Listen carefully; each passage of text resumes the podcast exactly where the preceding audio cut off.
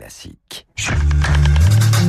Radio Classique, le journal imprévisible avec Augustin Lefebvre. J'ai décidé de dissoudre l'Assemblée nationale. Bonjour Augustin. Bonjour Renaud, bonjour à tous. Vous revenez aujourd'hui sur euh, l'un des plus grands échecs politiques de la Ve République, la dissolution de 1997. Annoncé un 21 avril, Jacques Chirac est alors président depuis deux ans, l'Assemblée à droite depuis 1993. À l'époque, législative et présidentielle ne sont pas encore synchronisées. Une majorité de 472 députés sur 577 du jamais vu sous la cinquième. Mais le président estime avoir besoin de cette dissolution. Cette politique commence à donner des résultats, mais ils ne sont pas suffisants. Ce n'est donc pas le moment de marquer une pause. Il faut au contraire, dès maintenant, aller plus loin sur le chemin des changements. Pour réussir, la France a besoin d'un nouvel élan. Cet élan ne peut être donné que par l'adhésion clairement exprimée du peuple français. Bon, si vous trouvez ça un peu creux, c'est normal. Hein. Jacques Chirac n'a pas du tout l'intention d'une rupture dans son quinquennat. Alain Juppé, son Premier ministre, a lui aussi du mal à susciter l'exaltation. Quel risque prend le président de la République en prenant cette décision?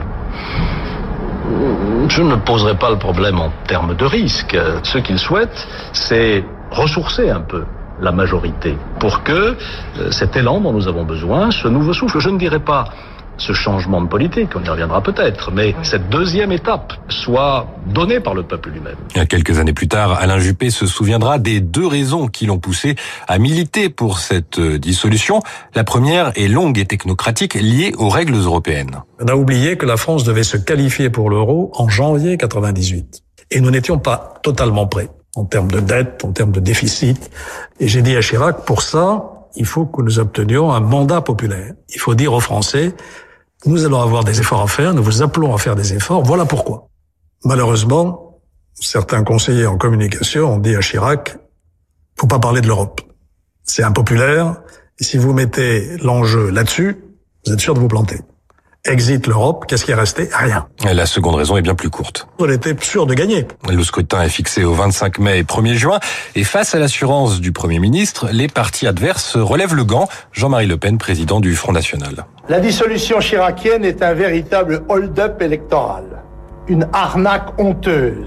Acculé, Chirac a donc décidé de sacrifier une partie de son énorme et impuissante majorité parlementaire. À gauche, on se lance rapidement dans l'organisation des meetings. Exemple avec le socialiste Dominique Strauss-Kahn dans le Valoise. Veillez en casser ce bazar là-dedans et à mettre le rideau sur le rideau derrière. Quelques directives, l'intendance suivra. Dominique Strauss-Kahn ici, c'est monsieur le maire. Au passage, un œil sur les photos des affiches électorales. Pas vraiment le temps de choisir. La dissolution prend tout le monde de court. Celles qui sont à l'extérieur sont bien, les autres sont partent. Et ce spécialiste des chiffres a sorti la calculette. Vous y croyez franchement la victoire ou pas? Ah ouais, ouais bon. Vous arrivez à le dire sans rire? Non, non, sans rire. Il n'y a pas de rire, vous savez. Les sondages, c'est pas tout, hein, mais quand on regarde les sondages, on voit que la gauche et la droite est à un demi-point près.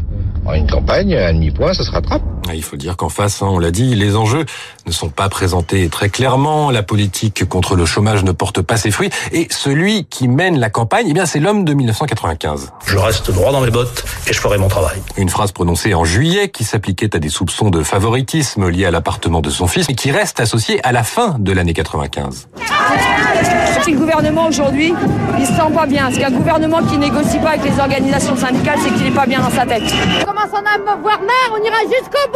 Et face au mouvement social d'ampleur, Alain Juppé finira par retirer sa réforme des retraites. L'impopularité restera. Elle est le soir du second tour. La gauche devance désormais la droite de 62 députés. La droite, quant à elle, enregistre une lourde défaite par rapport à 1993. L'UDF et le RPR perdent chacun une centaine de sièges. Alors vous savez, Renaud, dans ces cas-là, hein, il y a un son Je dans sais. le genre d'imprévisible qu'on est obligé de passer. Voilà, vous connaissez, hein, une balle qu'on se tire dans le pied. La droite éparpillée façon puzzle, sortez le dictionnaire des synonymes, gifle, échec, fiasco, débâcle. Mais le président tente de faire bonne figure le 14 juillet. Je ne me dis pas du tout que j'aurais pas dû le faire, même si naturellement j'aurais préféré un résultat différent. Il aurait tout au plus si pu bien dire de son score. Je prendrai pas ce chiffre pour dire que c'est un échec. Ça n'a pas marché.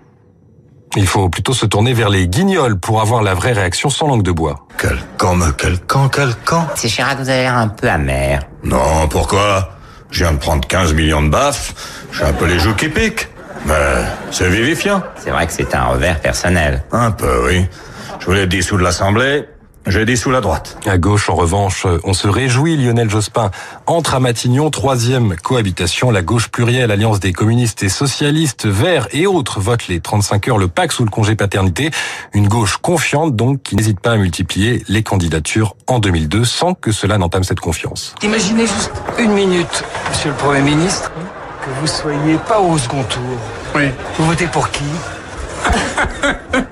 J'ai une, une, imagination normale, mais tempérée par la raison quand même. Voilà, attention, attention à l'excès de confiance en politique. La suite, on la connaît à bon entendeur, donc, alors que le mot dissolution est récemment revenu dans notre vie politique avec la réforme des retraites et la contestation. Une morale en chanson pour terminer.